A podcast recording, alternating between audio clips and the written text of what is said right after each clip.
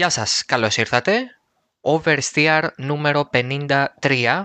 Περάσαμε τον χρόνο και επίσημα την περασμένη εβδομάδα και αυτή την εβδομάδα είπαμε να το γιορτάσουμε, έτσι να κάνουμε τα γενέθλια, με έναν εκλεκτό καλεσμένο, έναν συνάδελφο και ίδιας δουλειάς αλλά και στον ίδιο εργασιακό χώρο πλέον, ο Γιάννης Μάριος Παπαδόπουλος. Ε, τον καλησπερίζω και τον ευχαριστώ πολύ που είναι ξανά εδώ. Καλησπέρα Δημήτρη, να τραγουδήσουμε, να ζήσεις oversteer και χρόνια πολλά. Όχι γιατί νομίζω θα φύγουν όλοι. okay. Δεν θα... Λοιπόν, τι, τι αριθμό ήταν το προηγούμενο που το είχαμε, τα είχαμε πει στο ξεκίνημα της σεζόν, δεν θυμάσαι. Ε, πρέπει να ήταν πίσω 20 επεισόδια, πόσες εβδομάδες έχουν περάσει. Έτσι, έτσι, κάπου εκεί. Χοντρικά είναι γύρω στις 20 εβδομάδες. Ε, ναι, γιατί τα είπαμε μέσα Μάρτι, που ήταν mm-hmm τα previews της χρονιάς. Θέλω να σου πω τώρα το λέω και ο Νέαρ, δεν θα πω ακριβώς το νούμερο, αλλά να ξέρεις το επεισόδιό μας είναι αυτό που έχει ακουστεί με διαφορά περισσότερο από όλα τα υπόλοιπα. Ναι, okay. Εκείνο το επεισόδιο είναι με διαφορά αυτό που έκανε τη μεγαλύτερη ακροαματικότητα. Ε, Καλό είναι αυτό νομίζω. Ναι, μια χαρά είναι. Α, πότε πάμε να σπάσουμε και το ρεκόρ τώρα στο, στο σημερινό. Για να δούμε. Λοιπόν, φυσικά ε, δεν χρειάζεται ο Γιάννης Μάριος ε, εισαγωγή για το τι είναι και τι κάνει. Ε, περιγραφές στην Κοσμοτέ TV Φόρμουλα 1 κατά κύριο λόγο αλλά όχι μόνο. Ε, currentdriver.gr Γενικά, ε, για, να το, για να ξεκινήσουμε λέγοντας, κάνοντας ένα μάλλον γενικότερο σχόλιο, ε, νομίζω ότι βλέπουμε μια πολύ ενδιαφέρουσα σεζόν σε κάθε επίπεδο. Ε, ναι, είναι μια ενδιαφέρουσα σεζόν. Είναι μια σεζόν η οποία πάει ε, άμα νομίζω κάναμε αυτή την κουβέντα πριν από 1,5-2 μήνες, μπορεί να λέγαμε εντελώς διαφορετικά πράγματα, αλλά πάει ρολόι για τη Red Bull φετινή σεζόν και για το Verstappen. Όντως. Και ανάκαμψη της Ferrari που είχαμε προβλέψει ότι έτσι κι αλλιώς θα συμβει και βλέπαμε ότι κάτι θα γίνει καλύτερο εκεί. Ναι, φαινόταν, φαινόταν και αυτό. Τουλάχιστον ε, όταν λένε οι Ιταλοί ότι προσπαθούμε για κάτι καλύτερο, συνήθως έχουν, έχουν ποντάρει σε αυτό. Ναι, εντάξει, παρά, παρά το γεγονός ότι έχουν σοβαρά προβλήματα ακόμη, εντάξει, είναι η τελευταία φορά που θα τους δούμε με αυτή τη γενιά μονοθέσεων, οπότε ε, όλοι γράφουν σε λευκό χαρτί για του χρόνου, άρα εντάξει. Τουλάχιστον κάναν μια βελτίωση να μην είναι έκτη ομάδα τέλος πάντων. Με έκτη ομάδα δεν είναι. Ακριβώς. Ε, ε, στο midfield έχουμε φυσικά την McLaren η οποία παραμένει δυνατή αλλά με άλλο πρωταγωνιστή, θα το συζητήσουμε αυτό σε λίγο. Σωστά. Άλλο πρωταγωνιστή από αυτόν που περιμέναμε ίσως. Ε, Κακά τα ψέματα.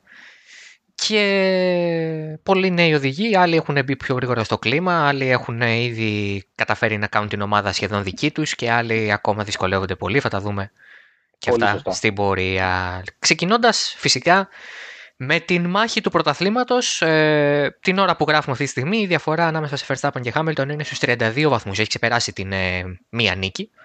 Ακόμα και τον ένα βαθμό μαζί με την νίκη. Έχει λοιπόν αρκετά μεγάλη απόσταση προς ώρας ο Verstappen. Μένουν τουλάχιστον με την τωρινή κατάσταση ως έχει άλλοι 14 αγωνε Και η αλήθεια είναι ότι δεν θα μπορούσε να έχει ζητήσει καλύτερη αρχή η Red Bull. Δεν έχει χάσει και πολλούς βαθμούς ο Verstappen. Μόνο το Αζερμπαϊτζάν είναι το μεγάλο αγκάθι, αλλά θα μπορούσε να πει κανείς και για τη Mercedes είναι μεγάλο αγκάθι. Έτσι όπως πήγαν τα πράγματα. 100%. Οπότε είναι μια χρονιά η οποία πηγαίνει. Ε, Πώς το λένε; Ρολόι, κυλάει ναι, ναι. Χτυπάει μία πλευρά, χτυπάει και η άλλη. Αλλά τώρα έχει ναι. χτυπήσει ναι. τρεις φορές σε Red Bull. Δηλαδή με το ναι, Verstappen. Ναι, έχει, έχει χτυπήσει τρεις φορές σε Red Bull, διότι έχει βρει μια εκπληκτική ισορροπία στο μονοθέσιό της και διότι νομίζω Δημήτρη ότι είναι η πρώτη φορά μετά από πολλά χρόνια που έχει βρει και μια εκπληκτική εσωτερική ισορροπία η Red Bull. Νομίζω ότι συζητάχαμε τον ε, Μάρτιο ε, για την επιλογή της ε, Red Bull στο πρόσωπο του Σέρχιο Πέρες, τότε μπορεί να μην ήμασταν τόσο σίγουροι για το γεγονός ότι ο Μεξικανός θα μπορούσε να σταθεί σε τόσο υψηλό επίπεδο, αλλά τελικά αποδεικνύεται κομβική αυτή η επιλογή, διότι εκτιμώ ότι ο Πέρες έχει παίξει καταλητικό ρόλο στο να είναι και η Red Bull και σε επίπεδο κατασκευαστών αυτή τη στιγμή πάνω από τη Mercedes και να έχει μια ε, πολύ καλή δυναμική θα μπορούσε κανείς να πει ότι έχει αυτή τη στιγμή και τον τίτλο του φαβορή για την κατάκτηση του πρωταθλήματος των κατασκευαστών. Ναι, η αλήθεια είναι ότι έχουν αντιστραφεί λίγο οι ρόλοι. Η Mercedes είναι αυτή η οποία δεν μπορεί να βασίζεται και πάρα πολύ στο νούμερο 2 της, που είναι ο Βαλτερή Μπότας φυσικά. Σωστά. Ο Πέρες έχει εξελιχθεί σε έναν οδηγό αρκετά αξιόπιστος στους αγώνες. Κατά κτίριες ακόμα έχει ε, μειονέκτημα και δεν είναι απλά μειονέκτημα ένα του Verstappen. Γενικά υστερεί. Ακριβώς. Αλλά αυτό είναι και λίγο ζήτημα οδηγού. Κάποιοι οδηγοί απλά δεν μπορούν να είναι γρήγοροι κατακτήρε και ο Πέρες ποτέ δεν ήταν και ένας άνθρωπος στον ένα γύρο να βγάλει μάτια. Πολύ σωστό, αλλά με βάση και αυτό το οποίο είπες νωρίτερα και για τον ε, Μπότα, σκέψω ότι φέτος είναι μια χρονιά κατά την οποία ο Βάλτρι Μπότας ισοφαρίζει τούτη τη στιγμή που μιλάμε, δηλαδή μετά την ολοκλήρωση 9 αγώνων, η χειρότερη του επίδοση από πλευρά βαθμολογικής συγκομιδής στα χρόνια που βρίσκεται στη Mercedes. Δηλαδή ποτέ δεν είχε, μόνο με εξαίρεση το 2018, τη δεύτερη χρονιά του στη Mercedes δηλαδή, ο Βάλτουρη Μπότας ε, δεν είχε ποτέ 92 ή λιγότερους βαθμούς έπειτα από 9 αγώνες. Το, 90, το 18 είχε 92 βαθμούς, 92 έχει και φέτος, που σημαίνει ότι υπάρχει ένα ζητηματάκι. Ε, και, το, και σκέψω ότι το 18 ήταν και απόλυτη κυριαρχίας χρονιά για την ε, Mercedes και ίσως δεν περίμενε κανείς και από τον Μπότας να διαδραματίζει σημαντικό ρόλο στην επίτευξη του στόχου, της κατάκτησης του στόχου του πρωταθλήματος. Φέτος όμως τον χρειάζεται πάρα πολύ Mercedes και δεν τον έχει τον Μπότας εκεί που τον χρειάζεται. Δεν έχει την στήριξη του, του Μπότας, δεν έχει, δεν έχει πολλά πράγματα η Mercedes. Νομίζω δεν έχει ηρεμία, δεν έχει ψυχραιμία είναι η πρώτη χρονιά αυτού του, αυτού του συνόλου ανθρώπων που βρίσκεται με την πλάτη στον τοίχο και κακά τα ψέματα ε, δεν είναι ποτέ ωραίο ή δόκιμο αν θες να, να ακούμε τους διευθυντές και τους ανθρώπους άλλων ομάδων να λένε τις απόψεις τους για τους αντιπάλους γιατί πολλές φορές το λένε και κακόβουλα. Αλλά ο Μπινότο είχε ένα δίκιο όταν είπε ότι τους φύγανε πολλοί. Τους φύγαν πολλοί άνθρωποι μαζί το είπε βέβαια ο Μπινότο, ο οποίος ε, ζει και βασιλεύει σε μια ομάδα η οποία κάθε χρόνο αλλάζει δύο-τρεις. Ναι, εντάξει. OK. Okay. ναι, δηλαδή είχε, είχε λίγο πλάκα. Ξέρεις, το λέω αστειευόμενος τώρα. Είχε λίγο πλάκα που το είπε ο Μπινότο. Ναι, Αν ναι. το έλεγε οποιοδήποτε άλλος επικεφαλής ομάδας, θα σου έλεγα εντάξει, OK, okay, ναι αλλά ο, η Ferrari είναι η πρώτη διδάξασα σε ό,τι έχει να κάνει με το δεν μας κάνει ο Γιάννης Μάριος τον διώχνουμε, δεν μας κάνει ο Δημήτρης τον αντικαθιστούμε με κάποιον άλλον κλπ. Ναι, είναι, ναι. είναι, είναι η πρώτη η εταιρεία, η ομάδα μάλλον η οποία δεν διστάζει ακόμα και επικεφαλής να τους αλλάζει κάθε τρία χρόνια ας πούμε. Αυτό το θέμα με τη Mercedes πάντως είναι κάτι που όντως δεν έχει περνάει λίγο στα ψηλά, γιατί κακά τα ψέματα το πιο εύκολο πράγμα να κρίνεις βλέποντας τον αγώνα είναι «ΟΚ, okay, η Mercedes έχει θέμα σε επίπεδο ας πούμε ευθείας, στις ευθείες έχω, ξέρω εγώ, έχει πιο χαμηλή τελική ή δυσκολεύεται πιο πολύ να φέρει τα ελαστικά σε, κατάσταση, σε καλή κατάσταση για περισσότερο χρόνο ή που είναι τα αμυγός αγωνιστικά, αλλά ο Άλισον ε, αλλάζει ρόλο και παίρνει έναν πιο ε, μια πιο μεγάλη, ας πούμε, ένα πιο μεγάλο πόστο, το οποίο δεν έχει τελείως ε, μεγάλη επαφή μάλλον με το τωρινό μονοθέσιο. Η ναι. δουλειά του είναι περισσότερο για το μέλλον. Κοιτάει με το 22 και μετά. Ε, έχουν αλλάξει επικεφαλή κινητήρα από πέρυσι. Έχουν ε, χάσει φυσικά τον Αντικάουελ, αυτό είναι γι' αυτό έχουν αλλάξει. Αρκετοί είναι να φεύγουν να πάνε και στη Red Bull Power Trains και αυτό παίζει Είναι μια κατάσταση, υπάρχει ένας αναβρασμός. Και παρόλα αυτά, εντάξει, το ότι η Mercedes είναι εκεί που είναι, και πάλι δεν θα έπρεπε ναι. να δικαιολογείται από αυτό, αλλά είναι και αυτός ένας λόγος. Νομίζω ότι ο αναβρασμός ξεκινά από, κατά στο δικό μου το φτωχό μυαλό από ένα, ένα γεγονός. Ε, το, το είχες ε, πει στην pre-season ε, συνομιλία που είχαμε μέσα από το Oversteer. Έγινε και πραγματικότητα, το, το επιβεβαιώθηκε και σου αξίζουν τα credit για αυτό ε, διότι εσύ το είχες αποκαλύψει στην πραγματικότητα, για την αποχώρηση της Mercedes από την ε, Φόρμουλα 1 και την μετονομασία της ομάδας ε, σε Ινεός. Εάν είσαι ένα πρωτοκλασσάτο στέλεχος το οποίο ε, βρίσκεσαι στη Mercedes, παίρνεις πρωταθλήματα, ξέρεις ότι από πίσω έχεις ένα τεράστιο εργοστάσιο, πληρώνει στην ώρα σου όλα αυτά και υπάρχει μια, αυτή η αβεβαιότητα όλο το προηγούμενο χρονικό διάστημα. Δεν είσαι λίγο πιο ευάλωτος σε προτάσεις που μπορούν να σου κάνουν ε, ανταγωνιστές; Ε, βέβαια. Ε, νομίζω ότι είναι απολύτως φυσιολογικό ότι άνθρωποι κυρίως σχετιζόμενοι με τον κινητήρα ε, ενέδωσαν στις πιέσεις των ανθρώπων της Red Bull και βλέποντας και μια δυναμική να διαμορφώνεται, γιατί κακά τα ψέματα δεν είναι ότι πήγε η Χάς ή η Williams και χρησιμοποιώ τυχαία αυτά τα δύο ονόματα, διότι είναι οι ομάδες οι οποίες αυτή τη στιγμή που μιλούμε δεν έχουν πάρει ούτε ένα βαθμό στο φετινό πρωτάθλημα. Και τους είπα, ελάτε σε εμάς για να εξελίξουμε κινητήρα. στο είπε μια ομάδα η οποία έχει τον Adrian Newey. Νομίζω ότι είναι με διαφορά ό,τι καλύτερο υπάρχει τα τελευταία χρόνια από πλευράς σχεδίασης σε, σε ανθρώπινο δυναμικό και μια ομάδα η οποία δείχνει αποφασισμένη να κάνει ό,τι χρειάζεται για να επιστρέψει στην κορυφή. Δεν διστάζει να μπλέξει, γιατί νομίζω ότι είναι μπλέξιμο αυτό που πάει να κάνει η Red Bull με το να κατασκευάζει μόνη τις κινητήρες, αλλά ήταν μονόδρομος, γιατί αν γυρίσουμε το χρόνο πίσω, Νομίζω ότι έχει συμπληρωθεί ήδη μια πενταετία κατά την οποία κάθε χρόνο η Red Bull είχε θέματα με τους κινητήρες. Ναι, ναι, ναι. Είτε, μεγα, είτε μεγαλύτερα να φτάνει, δηλαδή λίγους μήνες πριν το ξεκίνημα της σεζόν και να μην ξέρει ποιο, από πού θα έχει κινητήρα, είτε μικρότερα να ξέρει ότι θα έχει κινητήρα. Φέτος το ξέρει, είχε κινητήρα, αλλά ήξερε ότι η Honda θα φύγει. Ε, και ήταν όλα αυτά σε μια πολύ περίεργη φάση. Mm-hmm. Κάνει την επένδυση, την οποία δεν έχουν κάνει Δημήτρη και, και, και όλοι οι φίλοι που μας ακούν, ε, δεν έχει κάνει δεν έχουν κάνει μεγάλες ομάδες. Η McLaren δεν έχει φτιάξει ποτέ δικούς της κινητήρες. Η Williams δεν έχει φτιάξει ποτέ δικούς της κινητήρες. Ακριβώς. Δηλαδή, μιλάμε τώρα για τις ομάδες, ε, για τη νούμερο 2 και νούμερο 3 ομάδα από πλευράς αριθμού κατακτήσεων πρωταθλημάτων κατασκευαστών στην ιστορία του σπορ. Δεν έχουν φτιάξει ποτέ δικούς τους κινητήρες. Από τις τρεις top 3 ομάδες στην ιστορία του σπορ, μόνο η Ferrari έφτιαχνε παραδοσιακά τα δικά της μοτέρ. Η, η Red Bull λοιπόν πάει να φτιάξει τα δικά της μοτέρ, τα οποία δεν ξέρω αν θα τα ονομάζει η Red Bull, αν θα τα ονομάζει η Tag Heuer ή όπως θα τα ονομάζει, αν θα τα. Το, ποιο όνομα θα βρει, αλλά κάνει μια κίνηση. Ε, με, πολλά, με, με πολύ ρίσκο, με πολλά χρήματα που πρέπει να επενδυθούν, αλλά και με σπουδαίες προοπτικές, διότι κακά τα ψέματα, ε, νομίζω ότι αυτό το, αυτή η ομάδα, αυτό το μαγαζί που λέγεται Red Bull Racing έχει αποδείξει ότι αν καταπιαστεί με κάτι θα το κάνει με επιτυχία. Ε, σε αυτό που είπες ε, αρχικά για να κλείσουμε το κομμάτι μάχη τίτλου και όλο αυτό ε, σε αυτό που είπες αρχικά για τη Mercedes καταρχάς ευχαριστώ πολύ αλλά ε, θα διαφωνήσω στο ότι αυτό μπορεί να δημιουργήσει κάποιο είδους ε, αμφιβολία γιατί είμαι της άποψης ότι η Mercedes θα πάψει να λέγεται Mercedes ή τέλος πάντων θα υπάρχει κάποιο είδους ε, στοιχείο που θα θυμίζει Mercedes, για παράδειγμα το, το AMG σαν ε, πονημία, με την ναι, ναι. ή οτιδήποτε, αλλά ε, θα υπάρχει, για, κατά την άποψή μου θα υπάρχει και αυτό μαθαίνουν τουλάχιστον, θα υπάρχει μια οικονομική ευρωστία για να συνεχιστεί αυτό εγώ.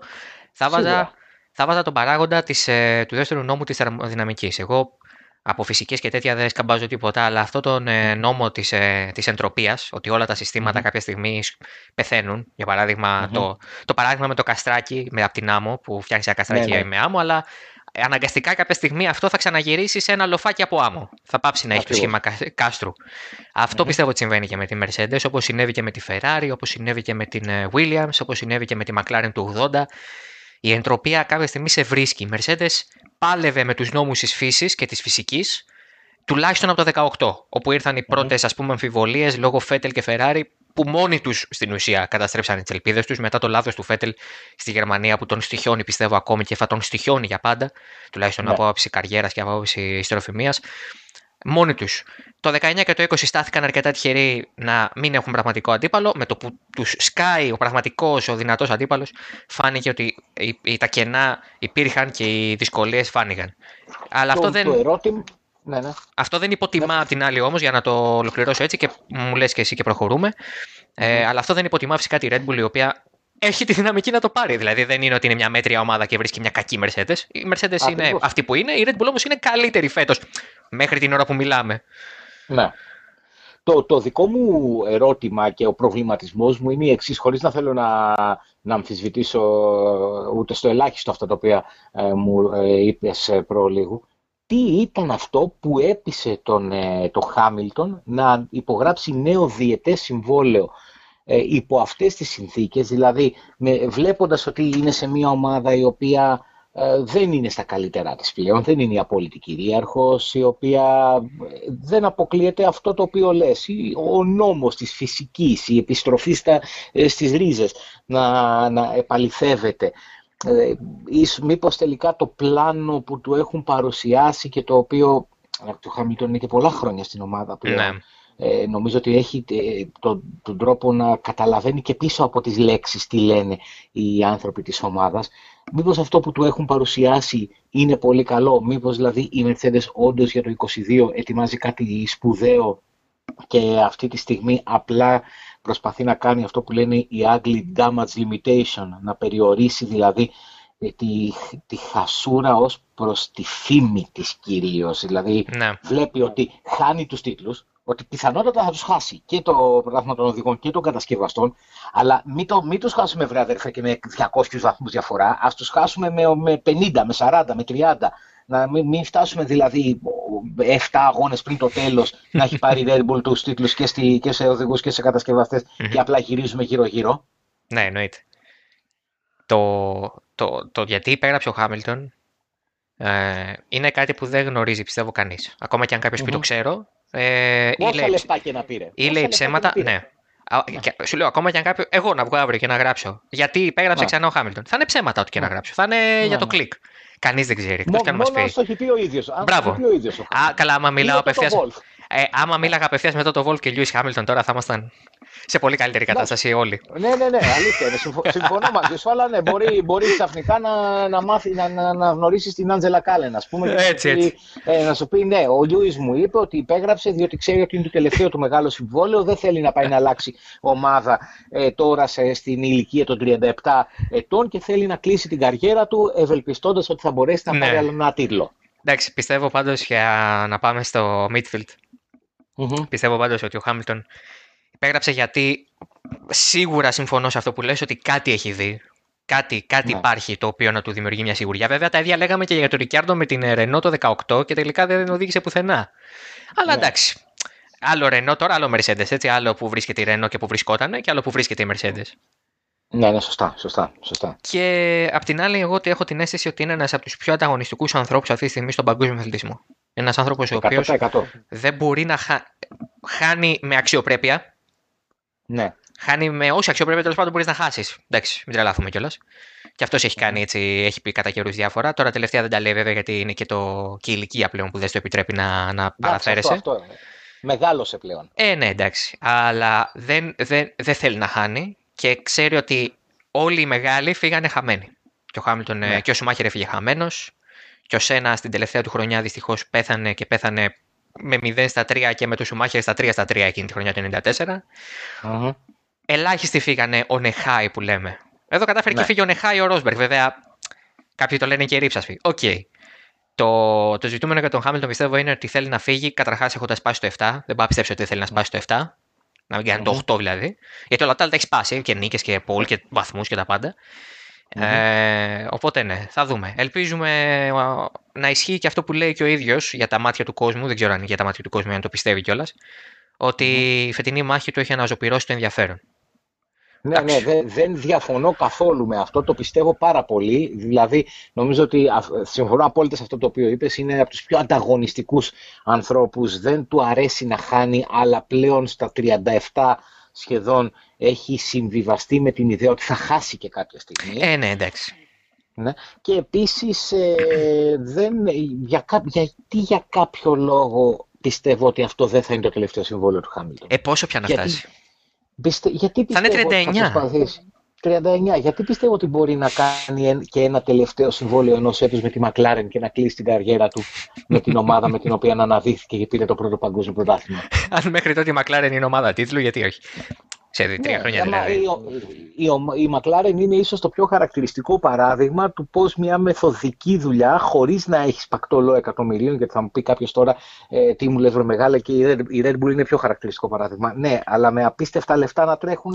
Η Red Bull δεν έφτασε στα τάρταρα. Ε, έτσι, δεν έφτασε στα τάρταρα ακριβώς. Από άλλα προβλήματα ταλαιπωρήθηκε με βασικότερο όλων αυτό το οποίο λέγαμε νωρίτερα το θέμα των κινητήρων. Ακριβώς. Αλλά, αλλά η McLaren ταλαιπωρήθηκε με κινητήρες, ταλαιπωρήθηκε με κακοσχεδιασμένα μονοθέσια, ταλαιπωρήθηκε με ασυνεννοησία με, την, ε, με τη Honda, και είναι πραγματικά εντυπωσιακό, νομίζω, Δημήτρη, το πώς από, την ημέρα που χώρισαν οι δρόμοι της ε, McLaren με τη Honda, και αυτός ο πολυδιαφημισμένος γάμος οδηγεί και σε ένα ε, διαζύγιο το οποίο νομίζω και οι δύο θέλουν να το θέλησαν να το ξεπεράσουν πολύ γρήγορα και η Honda πήρε τα πάνω της, ε, συνεργαζόμενη με την ε, Red Bull και την Toro Rosso σημερινή Alfa Tauri, αλλά και η McLaren πήρε τα, πήρε τα πάνω της. Ναι, ναι, ναι. Για, και πολύ καλά έκανες και πήγες στη McLaren γιατί εκεί θα πηγαίναμε τώρα McLaren, συγγνώμη, και Ferrari. Στη, στο πρώτα ξεκινήσουμε με το McLaren καθώς το πήγαμε εκεί, έτσι κι αλλιώς είναι και η τρίτη στη βαθμολογία.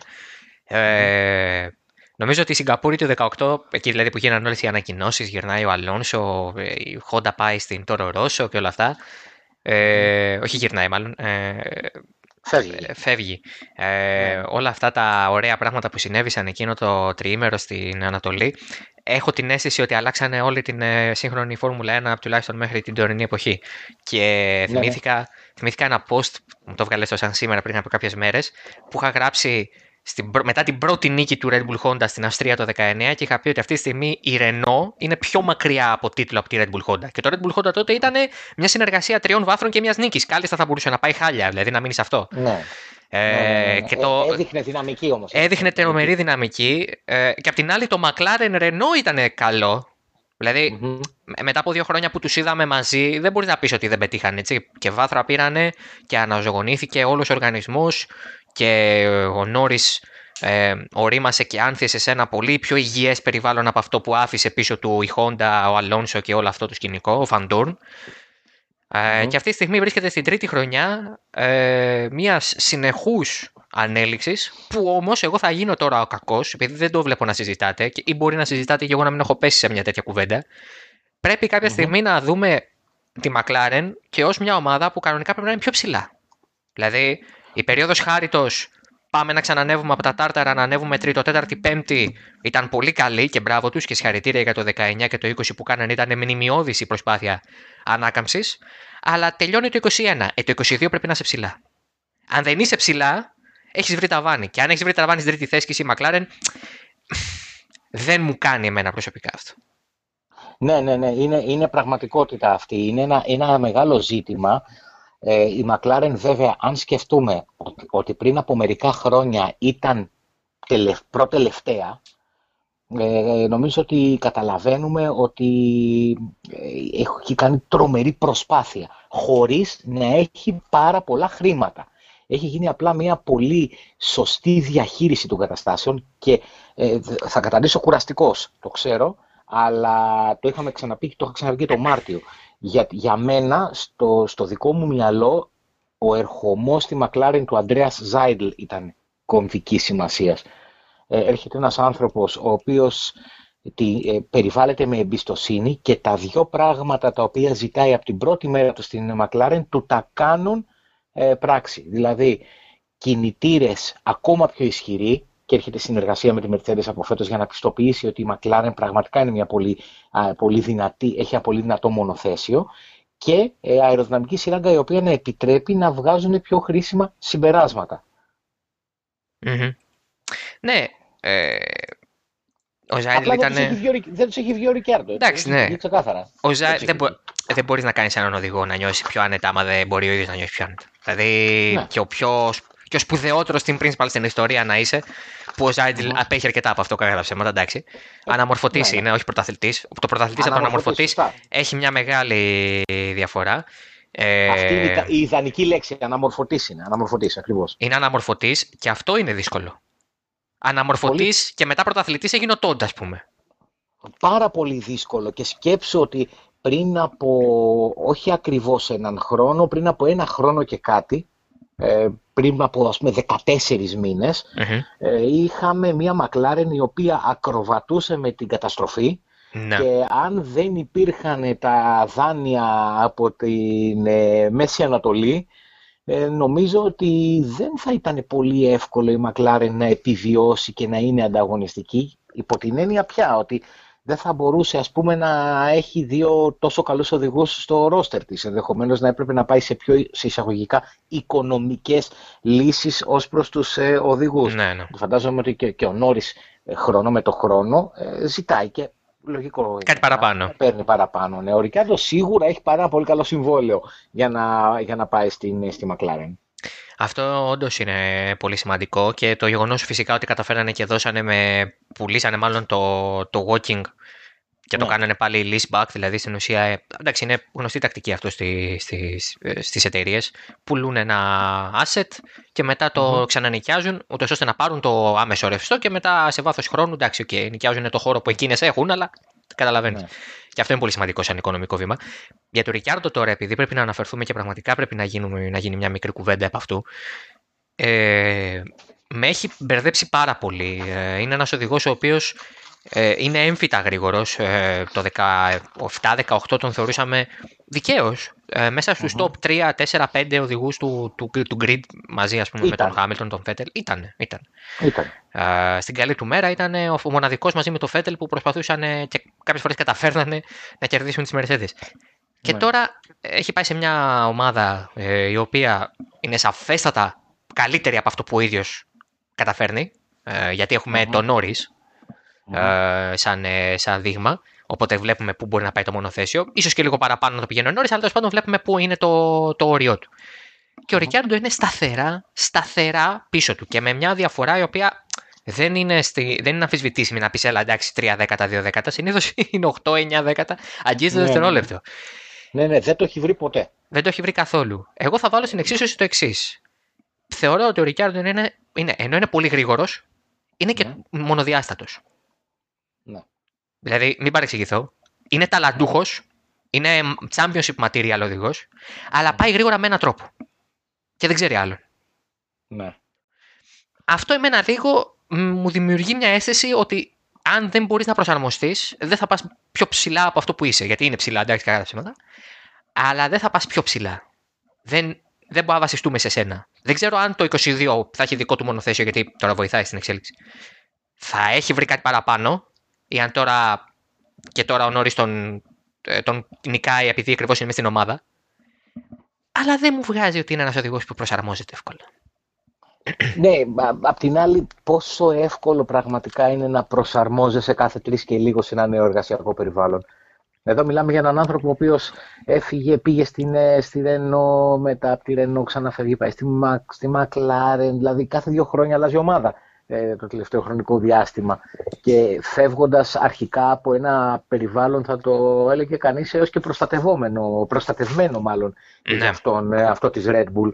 Δηλαδή ήταν σε, σε μια ομάδα η οποία τον περιέβαλε με αγάπη και εμπιστοσύνη. Εντάξει, προφανώς όταν ήρθε ο, ε, ο, ο ο οποίος, ναι, ναι, ο άνθρωπος είναι τυφώνας, έτσι. Ε, η Red Bull ε, διέκρινε και πολύ καλά έκανε εν τέλει, γιατί όσο και να τον αγαπάμε τον Daniel Ricciardo, γιατί είναι ένας ε, ευγενή, ευγενής και πρόσχαρος άνθρωπος, ε, οδηγικά, ναι, δεν ήταν, μετά την πρώτη χρονιά δεν ήταν στο επίπεδο του Verstappen. Δεν, μπόρεσε, δεν μπορούσε να τον κοντράρει τόσο εύκολα το ναι. Verstappen. Ναι. Αυτό, νομίζω ότι αυτό πάει να το συμβεί τώρα και με τον Norris.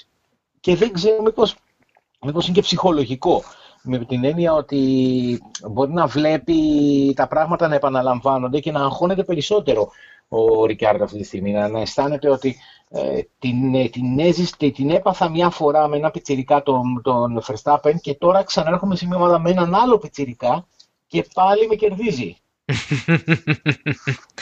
ε, Δεν ξέρω. Ξε, ε, θα, θα πω αυτό και πάμε και στη Ferrari. Ναι. Ε, φυσικά, αν θες να απαντήσεις ενώ σε αυτό που θα πω και μετά πάμε στη Ferrari. mm διάβαζα ένα εξαιρετικό κείμενο του Scott Mitchell του TheRace.com, ένας Βρετανός συνάδελφος, εξαιρετικός και πάρα πολύ κοντά στα του Ρικιάρντο. Έχει αναλάβει σχεδόν καθ' ολοκληρία το, το ρεπορτάζ του φέτος. Ρεπορτάζ Ρικιάρντο. Ρεπορτάζ Ρικιάρντο, πώς έχουν στην Ελλάδα έχουμε ρεπορτάζ ΑΕΚ, Ολυμπιακού κτλ. Έτσι, έτσι. Και, και Παναθηναϊκού για να μην παρεξηγηθούμε, μας ακούσει κανένας. Και Παναθηναϊκού και ΠΑΟΚ, όλα, όλα εντάξει. Ναι, ναι. Για το Θεό, εγώ είμαι Manchester United και τη Σεβίλη, ας πούμε. Εντάξει, μην τρελάθουμε. Ναι, ναι. και Μίλαν, καμία σχέση. Εγώ δεν βλέπω ελληνικό ποδόσφαιρο. Ε, ναι, ε, έλεγε λοιπόν, είχε ένα έτσι ωραίο κειμένο που έκανε μια ανάλυση των γύρων του στην Ισπανία. Γιατί στην Ισπανία, ναι. γιατί ακριβώς είναι μια πίστα που την ξέρουν όλοι οι οδηγοί από έξω και ανακατοτά και ακόμα και αν δεν τρέξανε φέτος εκεί για δοκιμές, στην πραγματικότητα δεν μπορεί να την ξεχάσεις. Αν έχεις, αν στη Φόρμουλα 1 κάμια διετία, τριετία τουλάχιστον, την έχεις μάθει απ' έξω. Στα μάτια. Ε, ναι, εντάξει. Mm-hmm. Και ήταν, λέει, ο μοναδικός αγώνας. Συνέκρινε μάλλον τους αγώνες πριν και τους αγώνες μετά. Ε, yeah. Και ήταν, λέει, ο μοναδικός αγώνας στη Ισπανία στον οποίο τα φρένα του Ρικιάρντο θύμιζαν φρένα Ρικιάρντο επί Red Bull. Δηλαδή ήταν η μοναδική yeah. Ναι. πίστα στην οποία επειδή την ήξερε τόσο καλά, ένιωθε τόσο άνετα να πάρει τις γραμμές, να φρενάρει εκεί που ήθελε, να κάνει δηλαδή, τα πράγματα τα οποία θα έκανε σε ένα μονοθέσιο που ξέρει. Σε όλες yeah. τις ναι. άλλες πίστες φρενάρει πιο νωρίς, πατάει πιο αργά τον γκάζι δεν παίρνει την πιο επιθετική γραμμή και ε, λέει και στο, στην επικοινωνία, ρωτάει πολύ πού μπορεί να βελτιωθεί στα φρένα. Αυτό είναι το μεγάλο του θέμα. Mm. Όλα αυτά είναι που με κάνουν να λέω ότι ο Ντάνιελ Ρικιάρντο δεν είναι ένας ευπροσάρμοστο οδηγός. Ακούω αυτό που λες και ποντάρω πάρα πολύ και θέλω να ποντάρω γιατί τον ε, υπέραγαπο τον Ντάνιελ Ρικιάρντο. Ήταν ε, εξαιρετικά ευγενικός μαζί μου την, ε, το χειμώνα στην παρουσίαση της McLaren που δεν με άκουσε και γέλασε και μου λέει ξαναπες μου τι είπες γιατί δεν έχεις καλή σύνδεση ε, γελώντας παράλληλα ε, επειδή λοιπόν δεν έχω καμία, κανένα πρόβλημα με τον Ρικιάρντο δεν έχω κάποιο θέμα να πάνω του να τον τζιγκλίσω δεν είμαι, δεν, έχω, δεν είμαι hater.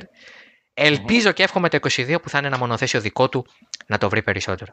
Και ναι ναι. Ε, συμφωνώ, συμφωνώ και απλά να βάλουμε μόνο μία ακόμα παράμετρο ότι για ακόμα μία χρονιά ο Ντάνιελ Ρικιάρντο καλείται να προσαρμοστεί και στις απαιτήσεις ενός διαφορετικού κινητήρα.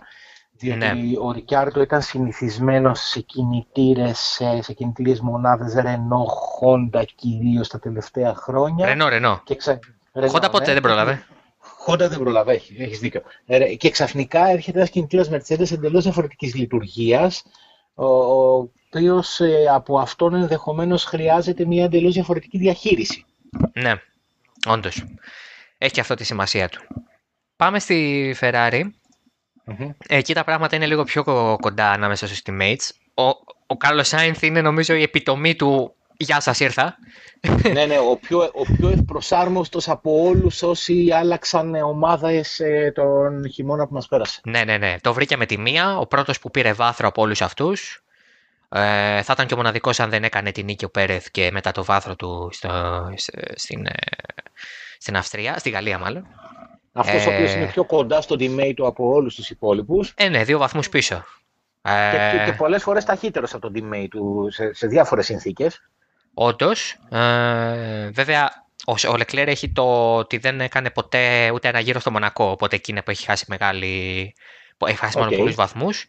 Ναι. αλλά και πάλι θα μπορούσε ο Σάινθ κάλλιστα να είναι πιο πίσω από του 60. Έχει 60 ο Σάινθ 7ο, 62 ο Λεκλέρ έκτος στη βαθμολογία. Ναι. Μαζί πάντως, αυτό το δίδυμο, αυτοί οι δύο Κάρολοι, ε, έχουν κάνει τη Ferrari να μοιάζει ξανά έστω ανταγωνιστική. Δηλαδή, εντάξει, είναι τέταρτη ομάδα, δεν είναι για κάτι παραπάνω, αλλά να, στο Μονακό πήρε Πολ.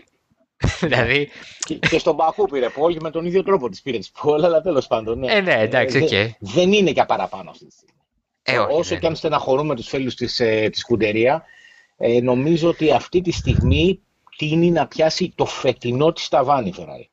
Ε, ναι, εντάξει, δεν νομίζω ότι είναι για, για κάτι φέτος. παραπάνω του χρόνου μπορεί να είναι άλλη Ferrari, έτσι, πολύ καλύτερη. Αν όντως ε, έχουν επικεντρωθεί τόσο νωρίς στην εξέλιξη του μονοθεσίου του 22 κλπ. κλπ, κλπ μπορεί να είναι μια εντελώς διαφορετική ομάδα. Αλλά για φέτος νομίζω ότι ε, η, η, το 3-4 ήταν ο αρχικός στόχος, ο οποίος νομίζω ότι επιτυγχάνεται αρκετά εύκολα, διότι το 5 είναι πολύ μακριά. Ναι και με δηλώσεις μπινότο όπως αυτές που διαβάσαμε πρόσφατα ότι δεν μας ενδιαφέρει τόσο πολύ η τρίτη θέση νομίζω ότι αντιλαμβάνεται κανείς ότι είναι θέμα χρόνου να κάνει την στροφή η Ferrari και να αρχίσει να ασχολείται ε, πιο πολύ με το μονοθέσιο του 22 μάλλον να ασχολείται 100% με το μονοθέσιο του 22 και να αφήσει το, αυτό του 21 απλά να πηγαίνει έχοντας εξασφαλίσει την τέταρτη θέση. Ε, γιατί κακά τα ψέματα δεν είναι και η ομάδα η οποία καίγεται να, να τερματίσει τρίτη για το οικονομικό κομμάτι της mm βαθμολογίας. Έχει πόρους, ενώ η McLaren χρειάζεται τα εξτρά χρήματα της τρίτης θέσης. Ακριβώς. Υπάρχει άλλο κίνητρο. Ε, γιατί η McLaren θα είναι επιτυχία να κάνει ξανά τρίτη θέση μετά την περσινή.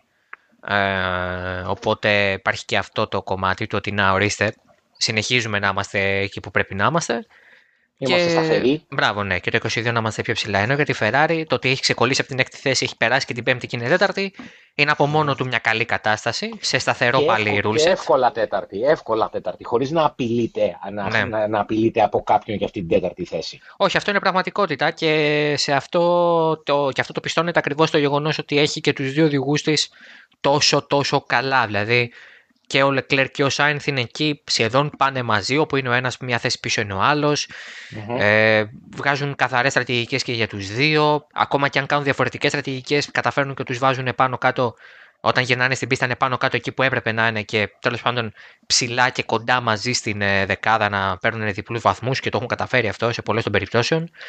Uh, με εξαίρεση την Αυστρία νομίζω που ήταν εκεί που τερμάτσαν και οι δύο, αλλά δεν ήταν κανεί από τους δύο στο βαθμό, σε βαθμούς. Νομίζω ήταν η πρώτη φορά που συνέβη αυτό uh, φέτος. Γιατί, και γιατί το λέμε αυτό, Γιατί η Αλφα Τάουρι είναι 48 βαθμούς και στην ουσία δεν είναι η Αλφα Τάουρι 48 βαθμούς, είναι ο Γκασλί που, που την έχει πάει εκεί πέρα, διότι μόνο στον Γκασλί έχει 39. Δηλαδή ο ναι. Τσινόντα έχει πάρει 9 όλους μαζί, ναι. ο, ο Γκασλί 39. Ε, μόνο στον δηλαδή, μόνο στο... είναι, έτσι. Ναι, καλά. Και μόνο στον Γκασλί, αυτή τη στιγμή, μόνο στον Γκασλί θα ήταν πάνω και από την Αλπίν που έχει 32. Ναι, ναι, ναι, ναι, ναι, ναι, ναι, είναι Γκασλί Αλπίν η μάχη. Είναι τρομερό ε, για μένα ο Γκασλί έβαλε ένα, ένα, έτσι, μια ψηφοφορία στο Twitter αυτές τις μέρες. Mm-hmm. Και έβαλα ποιος σας έχει εντυπωσιάσει μέχρι στιγμής περισσότερο. Και έβαλα Σάιντ, Γκασλί και Νόρις. Ναι. Τα ποσοστά του Γκασλί φτάνουν το 75%. ναι, απλά νομίζω ότι ο Γκασλί εντυπωσιάζει σε μια ομάδα σαν την Αλφατάουρη. Δεν, δεν πιστεύω πολύ στο ότι ο Γκασλί θα μπορούσε, αν πάρει ακόμα μια ευκαιρία στην, ε, στη Red Bull, να είναι ο, ο, ο Γκασλί που βλέπουμε τώρα στην Αλφατάουρη. Και που βλέπαμε και πέρσι στην Αλφατάουρη, έτσι, κατά ναι. τα ψέματα. Νικητής, αγώνα. Για, έτσι, για ομάδα η οποία είναι ε, στο midfield, αλλά όχι με τάσεις πρωταγωνιστικές στο midfield, με τάσεις απλά να εξασφαλίσουμε ότι είμαστε πέμπτοι, ας πούμε. Ναι, ναι. Είναι, είναι εξαιρετικός και πάρα πάρα πολύ αποδοτικός ε, οδηγός και συμβάλλει τα, τα μέγιστα. Αλλά για πιο ψηλά δεν νομίζω και επίσης... Ε, ε, εντάξει, εδώ ε, πρέπει να πω ότι απογο... είμαι απόλυτα απογοητευμένος από τον Γιώκη Τσινόντα. Απόλυτα απογοητευμένος όμως και όχι μόνο οδηγικά, δεν θεωρώ ότι είναι τόσο κακός οδηγός ο Γιώργη Τσουνόντα. Αυτό που με έχει απογοητεύσει ε, πιο πολύ με τον ε, Τσουνόντα και θα το πω, με, ε, θα το πω όπως μου έρχεται χωρίς να φοβάμαι ότι, ότι θα, θα παρεξηγηθώ είναι ότι μιλάμε για πάρα πολύ κακομαθημένο. Πάρα πολύ κακομαθημένο. Δηλαδή αυτός ο τρόπος με τον οποίο μιλάει στους μηχανικούς του και η συμπεριφορά του η εν γέννη μου βγάζει έναν άνθρωπο ο οποίος δεν έχει μάθει να σέβεται και, δε, και μου κάνει τρομερή εντύπωση γιατί ξέρω ότι είναι στην κουλτούρα των Ιαπώνων να σέβονται. Αυτό με τον, με τον, με τον, με τον Τσουνόντα είναι, ε, ε, νομίζω ότι για μένα είναι η αρνητική έκπληξη του, του πρωταθλήματος, η συμπεριφορά του. Έγραψα ένα tweet μετά την Αυστρία στον αγώνα και έλεγα ότι όταν βρίζει ο Ράικονεν γελάμε ναι. και όταν βρίζει ο Τσινόντα τον κράζουμε. Εγώ θα... Εκνευριζ... Εκνευριζόμαστε, ναι, λοιπόν, εντάξει. Πρόσεξε να δεις. Ναι. Η, η απαντήση από κάτω ήταν από ευγενικές τύπου έλα ρε Δημήτρη τώρα τη συγκρίνεις, μέχρι ναι. κάποιος μου είπε ότι επειδή βγήκα στην τηλεόραση την άκουσα. Ναι, okay, εντάξει. Μάλλον με μπέρδεψε okay. με κάποιον άλλον. Σε κάθε περίπτωση, επειδή δεν έχω βγει ποτέ. Βασικά, μια φορά έχω βγει στην τηλεόραση και αυτό εντάξει είναι τρέλα ναι, ε, δεν, δεν είμαι ο Σάκης Ρουβά ε... Το εύχομαι να γίνεις. Όχι, δεν. Είμαι, είμαι εντάξει, μου φτάνει να είμαι ο Δημήτρης Μπίζας. Μ' αρέσει και έτσι. Ε, το, μπορεί να φταίω εγώ που δεν το εξήγησα, αλλά δεν μπήκα καν στη διαδικασία να το εξηγήσω. Θα εξηγήσω από εδώ, μιας και μου δώσες το βήμα. Εγώ δεν είπα ότι πρέπει να μην κράζουμε τον έναν ή τον άλλον. Εγώ να κράζουμε και τους δύο. ναι, ναι. Εμένα με εκνευρίζει όταν ακούω έναν οδηγό να βρίζει. Όχι να, να βρίζει γενικά. Δηλαδή να λέει Α, τον μπιπ, μπιπ, μπιπ τον ε, Αλόνσο με έκλεισε. Εντάξει, OK. Okay. Ναι. Το να βρίζεις τους συνεργάτες σου και να λες, Μα καλά, τι κάνετε, είστε όλοι άχρηστοι κτλ. που λέει ο Ράικονεν κατά βάση. Και έχει ναι. αρχίσει και λέει και ο Τσουνόντα, Ναι, ο Ράικονεν είναι εκεί πέρα 20 χρόνια. Αλλά λέει κάτι για σένα σαν άνθρωπο. Αν... Έχει πάρει παγκόσμιο πρωτάθλημα και έχει οδηγήσει για τη Μακλάρεν, έχει οδηγήσει για τη, δεν... για τη Ferrari, για τη Renault, έχει κάνει πράγματα στη ζωή του, έτσι. Δεν συμφωνώ. Κανονικά δεν πρέπει να βρεις ούτε ένας στο άλλος. Για μένα, για μένα, όταν είσαι συνεργάτης ενός ανθρώπου, κάτι είναι άποψή μου.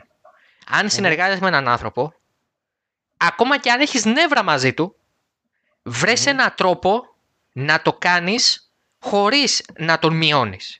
Δηλαδή, είμαι σίγουρος ότι και ο Χάμιλτον έχει νευριάσει με τους ανθρώπους του Mercedes. Και ο Verstappen έχει νευριάσει με τον Λαμπιάζη. 100%. Λοιπόν, όταν ο Ράικον νευριάζει όμως, τους λέει άχρηστους, μες στη μούρη τους. Αυτά που κάνει ο Αλόνσο στη Ferrari τα τελευταία χρόνια, που στην ουσία ήθελε απλά να φύγει από το συμβόλαιο. Δηλαδή, τα λέγει για να τον διώξουν. Λοιπόν, αυτό το πράγμα εμένα με ενοχλεί και στον ένα και στον άλλον. Γιατί ναι. δεν μ' αρέσει. Καταλαβαίνω τα νεύρα, σου ξαναλέω, καταλαβαίνω να πεις Α, τον τέτοιον τον Αλόνσο με έκλεισε στο γρήγορο γύρο Ή ο Φέτελ, ο άχρηστος δεν βλέπει που πηγαίνει. Έχεις ναι. νεύρα με τον ξένο.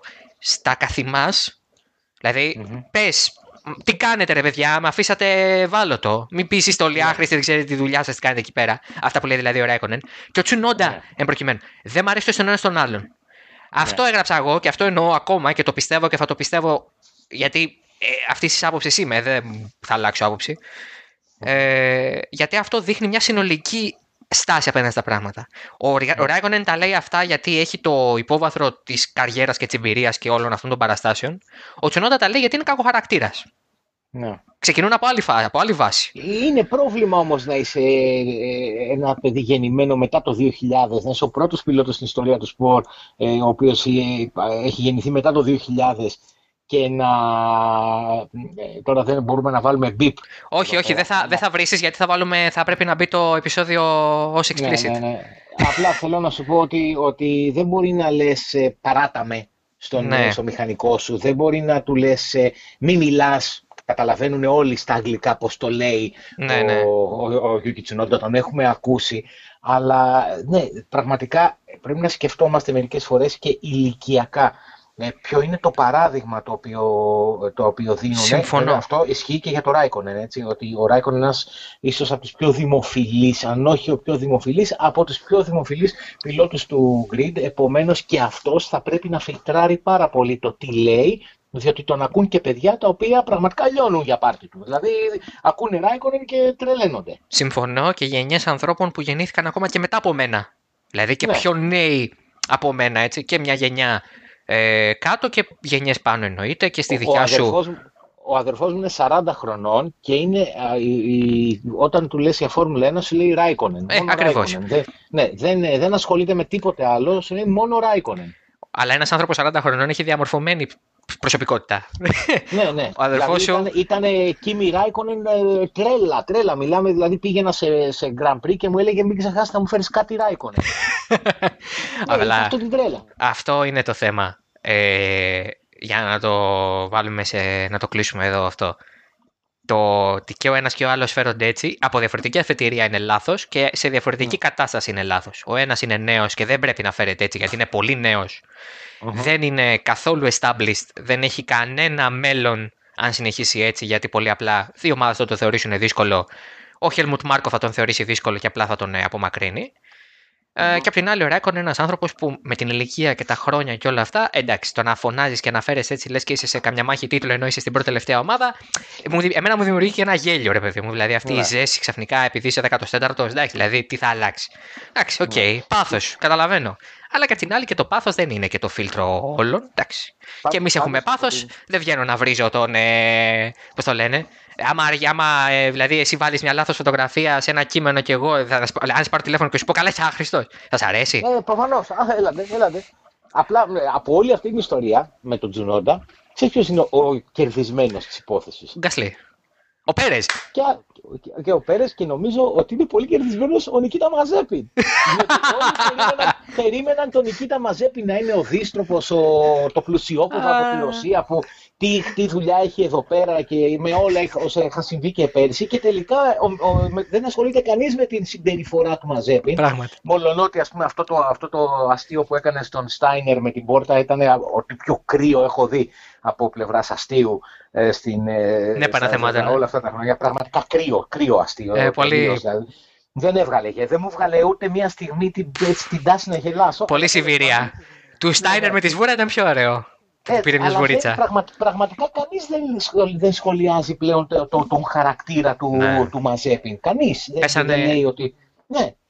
Πέσανε οι επικοινωνιολόγοι πάνω και του λένε Άκου Νικητά. Θέλουμε να μην μιλάς. Μπράβο. Θέλουμε ε. να. Απλά να μην.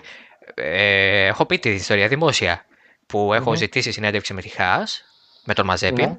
Στέλνω ναι. ερωτήσεις. Mm-hmm. Τις διαβάζουν και μου λένε Α, τι έχει απαντήσει αυτές. Δηλαδή τον προστατεύουν ναι. Χωρίς να έχω ρωτήσει τίποτα μέσα τύπου. Α τι έχεις να πεις για τα συμβάντα του περασμένου Δεκέμβρη, έτσι. Καμία σχέση. Γιατί ξέρω ότι θα φάω ναι. με τη μία. Τα ναι. πήγα πιο σφαιρικά. Έχει απαντήσει ναι. αυτά. Ο Νικήτα δεν θα απαντήσει ξανά. Επικοινωνήστε μαζί μας αργότερα μέσα στη χρονιά. Δηλαδή, εντάξει, ναι. το, αυτό μου έδειξε εμένα έναν άνθρωπο που τον προστατεύουν μέχρι και στην τουαλέτα που λέει ο λόγος. Δηλαδή, Καλά, 100%, 100%, ούτε στο μπάνιο δεν αφήνει να πει μόνος του. Εντάξει, ναι, ενώ ο Τσουνόντα απ' την άλλη. Ναι, ο Τσου... η αλήθεια είναι ότι ο Τσουνόντα έχει κάνει τον, ε, είναι ο καλύτερος φίλος του μαζεύουν. Ε, τον ναι, έχει, ναι, τον, τον έχει σώσει. αυτός. Τον έχει σώσει από τη, ναι. από τη Μέγγενη. Έτσι, λοιπόν, έτσι, ακριβώς, Κλείνοντας, ε, mm-hmm. θέλω τώρα έτσι όπως είμαστε, με τα τωρινά ναι. δεδομένα, να μου πεις ποιος θα πάρει το πρωτάθλημα. Θα, θα πάρει το πρωτάθλημα ο Max Verstappen και θα πάρει και το πρωτάθλημα η Red Bull. OK, okay, double λοιπόν, αλλαγή φρουράς, φρουράς. Ναι, ναι, ναι. Νομίζω ότι αυτή τη στιγμή, ε, θα συμφωνήσω με τον Christian Horner ότι από τη στιγμή που κέρδισαν στη Γαλλία ε, είναι, είναι φαβορή. Πιστεύω ότι είναι το timing τέτοιο που ε, χωρίς να, να πιστεύω σε καμία περίπτωση ότι η Mercedes δεν μπορεί να αντιδράσει, προφανώς και μπορεί να αντιδράσει, αλλά νομίζω ότι δεν θα ρισκάρουν να χάσουν το τρένο της εξέλιξης του μονοθεσίου του 2022, επενδύοντας χρήματα από το περιορισμένο τρέχον budget στην εξέλιξη του φετινού μόνο και μόνο για να κοντράρουν τη Red Bull μέχρι το τέλος. Νομίζω ότι επειδή μολονότι είναι μια ομάδα η οποία εδρεύει στην Αγγλία και τα δύο εργοστάσια της Mercedes είναι στην Αγγλία και όλα αυτά, έχει νοοτροπία γερμανική. Οι Γερμανοί, αν αποφασίσουν ότι θα κάνουν κάτι, βρίσκουν τον τρόπο να το κάνουν.